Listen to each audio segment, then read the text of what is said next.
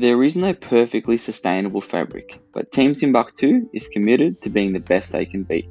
Rihanna pulls back the curtain and sheds some insight on how her brand embraced sustainability at its core, as well as sharing her amazing journey from snowboarding enthusiast to sustainable activewear lover. And apologies in advance as the audio isn't perfect today as we were having some tech issues. But it's pretty good for the most part, so I'm sure you'll still enjoy the pod. So tell us a bit about Rihanna and Team Timbuktu. Sure thing, John. So I'm Rihanna. I'm the founder and director of Team Timbuktu. We're a sustainable activewear and outdoors brand creating activewear, leggings, back shorts, raincoats, all from recycled plastic awesome. bottles. So we're an uh, e-commerce brand. So we've got our online store. Um, occasionally we do markets here yep. and there, but pretty much an online store. We've been around for about two and a half okay. years. Um, and we've recently recycled over 75,000 plastic bottles into our oh, clothing, oh, wow. which is a pretty exciting milestone. Oh, fantastic. And, your journey yourself, have you always been into sort of fashion and business and whatnot? Was something you expected to do when you were younger, or was it a bit more incidental? I always knew that I wanted to work in fashion, like ever since I was, don't know if it was 14 or 16, but relatively yep. young. But I didn't know of any of the jobs aside from being a designer. Yep. And back then, I thought, there's no way I want to be a designer, but I'm sure there's got to be some other jobs. So I'll just figure it out later. Yep. So I went to uni, I studied fashion, design, and technology, graduated, was still sure that I didn't want to be a designer and I didn't want to own my own company. Started working for a snowboard oh, company, oh, cool. um, doing design and production for them. So that was an incredible experience. Um, by the time I left, I was responsible for all of their design across um, like their technical outerwear, like waterproof snowboard pants, and also their like hoodies and gloves and beanies and like everything from the initial sketch, taking it through right to the shop floor and dealing with all the offshore manufacturers along the way. So incredible experience. Um, but it got to a point like so maybe three and a half years and went snowboarding in Japan and I had this big accident where oh, I wow. just screwed my knee up royally. It was a it's a pain in the ass, really. For sure. Um, it was just a 12 month like blip on the a, plan of, I don't even know where I was going an, before, a, an, an ACL? yeah, ACL, MCL, meniscus, bone bruising. My physio was like, it's pretty much like you've had a really horrific car crash, but all you did was go snowboarding. So pretty unlucky there. But also what I learned, like I learned so much from that recovery. Just empathy for people and like different abilities that you might see or not see. Like I was terrified to cross the road because I couldn't walk at a quarter pace. Wow. Like I was so slow in recovery and just like you learn so much in experience like that. But I also kind of learned that if I never went snowboarding again, it would be like I'd find something else to do. Like I'm kind of I don't particularly care about one activity or the other. I know I like doing things. I know I like getting outdoors. It can be sport. It doesn't have to be, but I just like trying out new things. Like I went through a rock climbing phase for a while. Awesome. So I kind of learned that I wasn't 110% committed to snowboarding. Yeah. Um, so I thought that was kind of the like the start of the seed of the idea of Team Timbuktu. It's like, well, I know I love like the fashion industry. Um, like the endless possibility within it and then creativity. Um, but I don't like snowboarding's really cool. I still do it, still love it, but there's also more out yep. there. Um, so then maybe a year or two after that, I was um, on a backpacking trip through South America. I spent like two months pretty much entirely at uh, altitude hiking at these incredible places like up like volcanoes and yep. down like canyons and next to glaciers and just like it was insane. Yep. The kind of just what's the word? The the sights. Yeah. That's a terrible word, but you know what I mean. Yeah. Just like the things that you see every day is like this is truly breathtaking. Yep. Um, but the clothing I was wearing, I just felt really insecure about it. I didn't want to get my photo taken. Like normally I hate getting photos, but I'm like, I'm in this beautiful spot. Um, I need to wear clothes that I guess are really like technical and functional. Like they've got pockets and I don't know, sweat wicking or waterproofing or all these kind of various elements. But I was just wearing clothes that I was like, I feel like drab and daggy and like it was like someone who designed this piece of clothing they were thinking of a customer that was four times my okay. age um, so i just felt that like there was a gap in the market for outdoors clothing but you didn't necessarily have to be over 50 yeah. at that kind of point trendy and upbeat yeah so then yeah but then also so like balancing um like the functionality of the clothing, but then also with the style, and then also throwing in the sustainability for me, which really was just common sense. Yep. Um, okay. Which I think like took a while to figure out that not everyone else thinks that way. It's like, oh, like of course you're gonna make a product or garment or whatever you're spending the majority of your time doing, yep. like in the week. You want to make it as low impact as possible. For sure, for sure. No, I appreciate that that real detailed insight and um, of, of, you know your experience that led you to your journey and where you are today, and just sort of go back a bit more towards the brand itself. You briefly touched upon how you know you use recycled plastic bottles and uh, you know how it's a sustainable activewear brand. But can you just share with us a bit more about what compels you to embrace sustainability, both as a person and then now as a business owner? Yeah, absolutely. So for me, it really was just common sense. Um, I guess, like I don't no one's perfect and everyone's on their own um, sustainability journey. Like for myself, um, in my own personal life, I've only recently started soft plastic recycling yep. at home, which I know I could have done a whole like I could have done that years yep. ago, and I feel bad now that I haven't. Yep. But the good thing is now that I've started it, and so I think that's the same with like composting or like re- reducing paper in your workplace or however you can make a change. Um, so I guess for the brand, like I'm creating a product from scratch. So I had the connections within supply chains and fabric mills to see, or I, yeah, I already had the relationships. So I knew that there was better fabrics, that you didn't have to make a synthetic fabric out of oil. Um, you could use a significantly more sustainable raw material. And then after all of the like recycling and processing, it was pretty much the exact same. Like the end consumer can't tell if it's a recycled fabric or not. It's still strong and durable. It's still high performance. Still waterproof or whatever um, elements you've created the fabric for.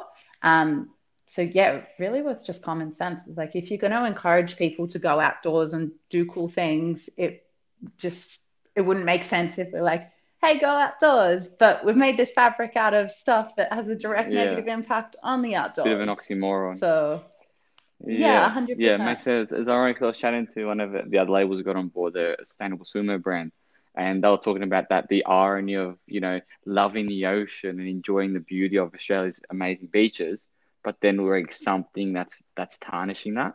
So it's funny that you mentioned that the same thing, you know, more of the outdoorsy, you know, whether you're hiking or enjoying a breathtaking view, but you know, you're, mm. you know, and like you mentioned, none of us are perfect. In a way, we probably are not contributing to that breathtaking view, but um, yeah, it's always funny just there that, that the irony of yeah, like how much you love it, but then what you're wearing isn't making it a better place. So, so I'm I'm rambling now, but this this is your podcast. Um, I apologize, but no, it's so yeah. true though, and especially um. Oh, I'm gonna have that moment where you totally forget what you're talking about. Oh no, I get yep. it now.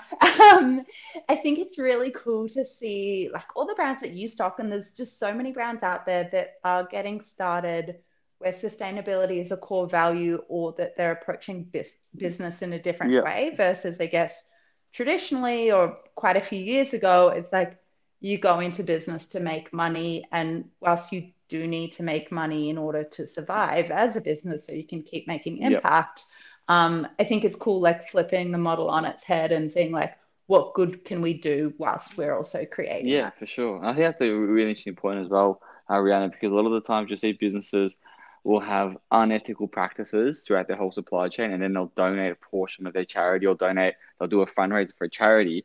Whereas with the businesses that you've mentioned that you know privileged to have on board at Stride everything they do or the most part is contributing to making the world a better place. It's not like just an afterthought after making a profit it's making a profit whilst doing this, a good thing as opposed to you know doing a bad thing and then giving some profit to charity. Um, so that's a really fascinating yeah, insight there and um, yeah, truly commend all the businesses that are doing that, and, and your business is one of those.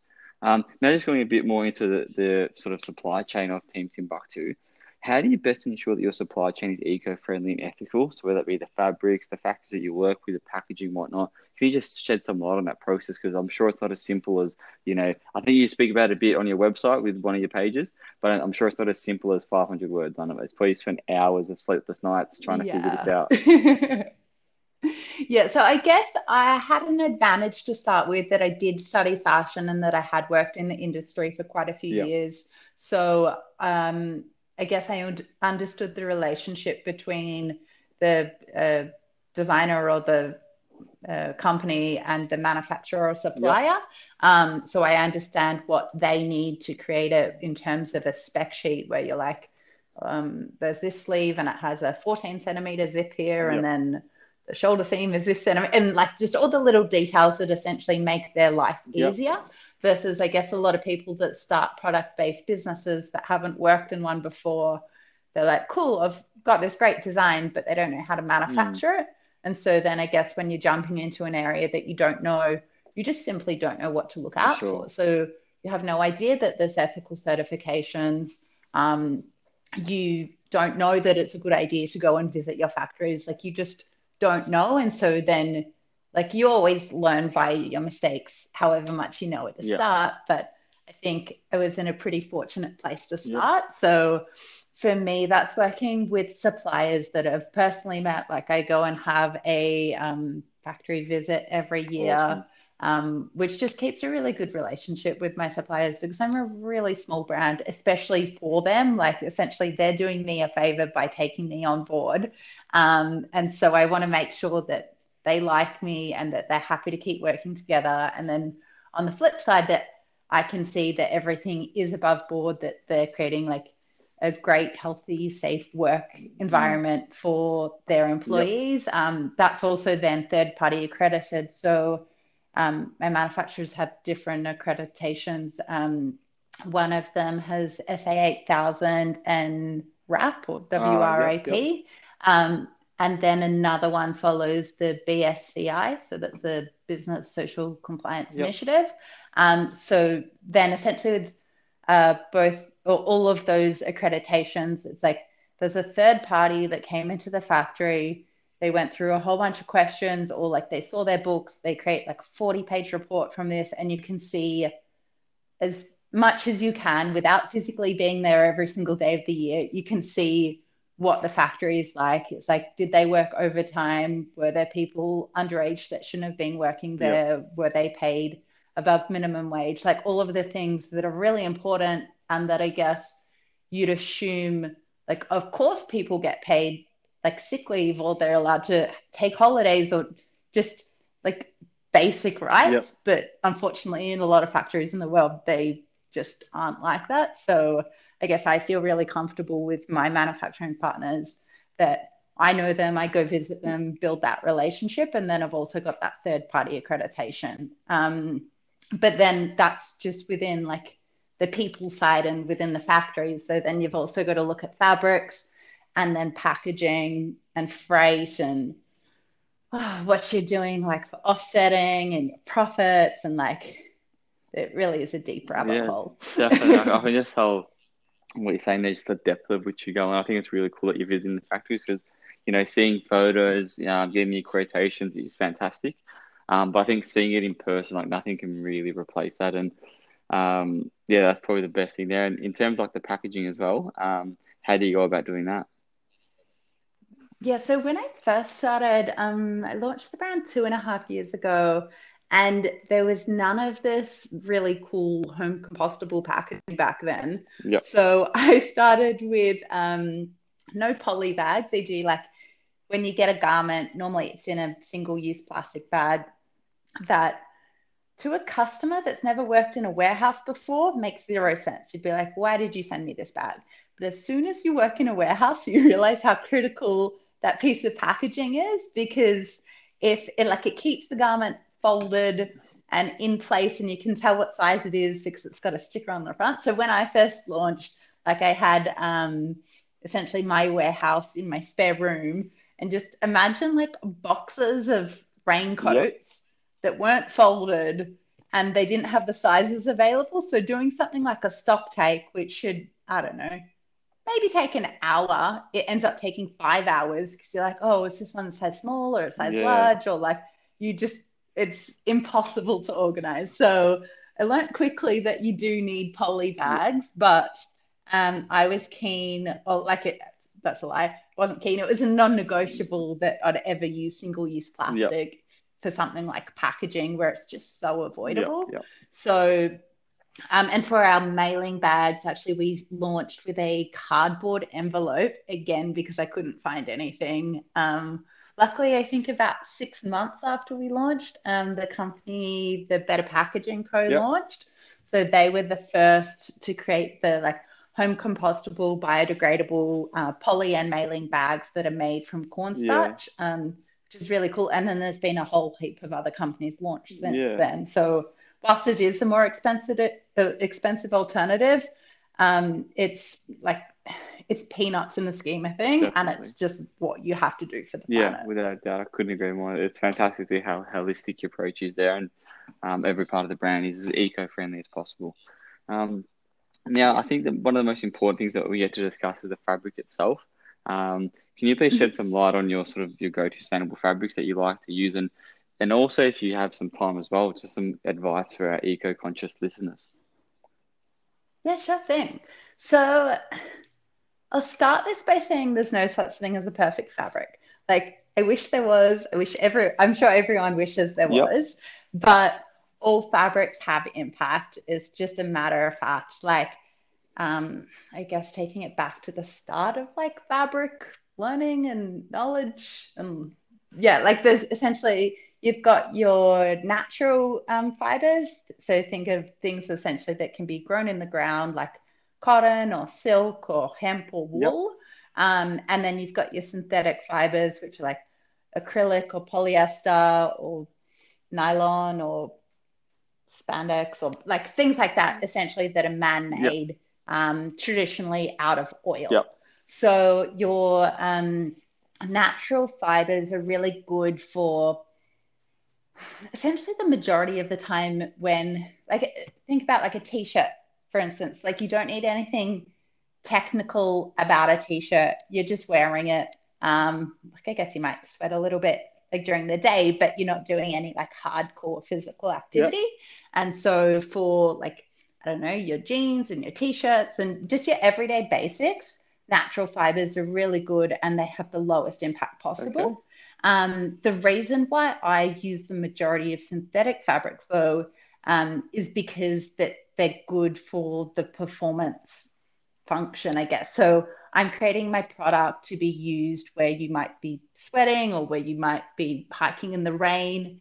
And so you need that technical function, which you just can't get from natural yeah. fibers. Um, technology is always improving. So hopefully we can get there in the future. Yeah.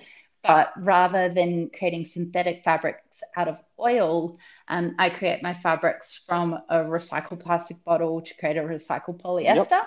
So our activewear is 75% recycled with the other 25% um, uh, elastane, which you need for the stretch. Yep. And then our raincoats, uh, that fabric is actually 100% recycled. Fantastic. So there's about 31, 31.2 bottles um, in every single raincoat, which is really yeah, cool. No, that, that, that is. I was actually going to ask you about what the, what the makeup was, and you must have uh, knew what I was thinking because I was about to ask that. And, and in terms of just some quick advice for anybody, I know you mentioned before about that there is no perfect fabric. So if someone's out there looking to you know research the you know perfect fabric, they're not going to find it. But do you have any sort of maybe even more general advice on how to become a more eco-conscious consumer, whether it be in your home, with your shopping, um, and whatnot? Yeah, I'd say. Well, I'd say for brands out there, like the first question really is, why are you creating this product? Yep. If it's a, I don't know, if you're creating like a beautiful dress or if you're making t-shirts or something like that, you can stick to natural fibers. It will have a lower environmental impact, of course, organic and certified, and like there's so many things that you can get into there. Sure. But if you do need, like, you should only be using synthetic fabrics if you need to for the performance element.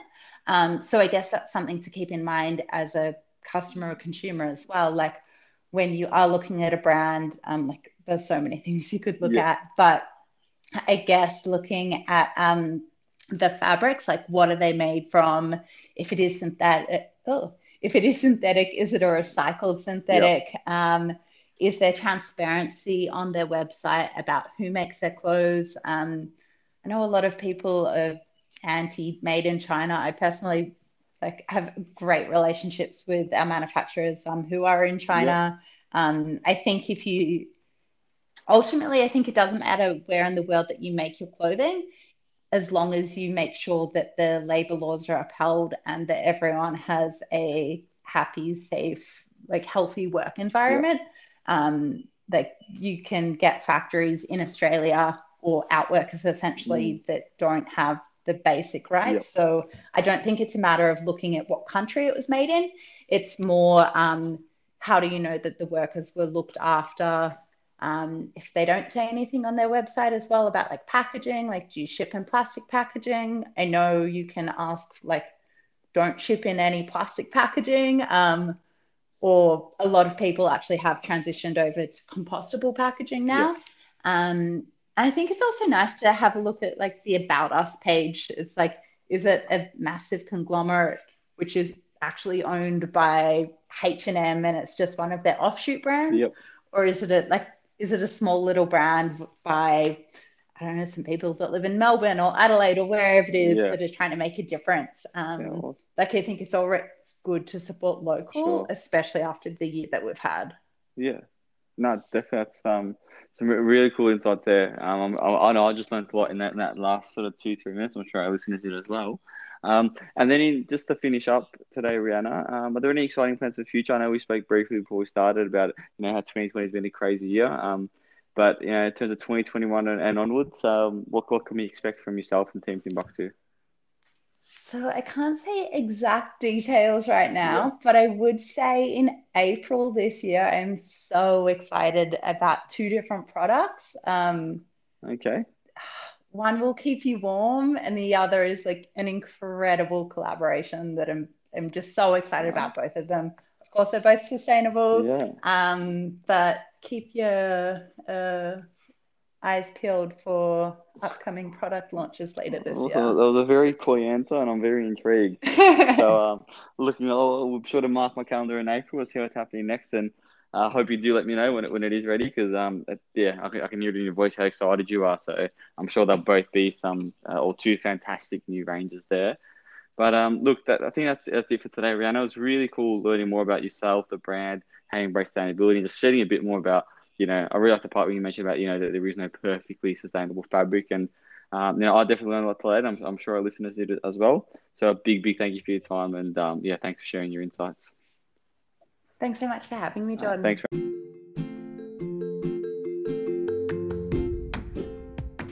Thank you so much for listening. It really does mean the world. If you like what you heard, please leave a nice review. And if you have any feedback or want to recommend a guest, and yes, that can include you love yourself, please email me at jordan at stridestore.com.au.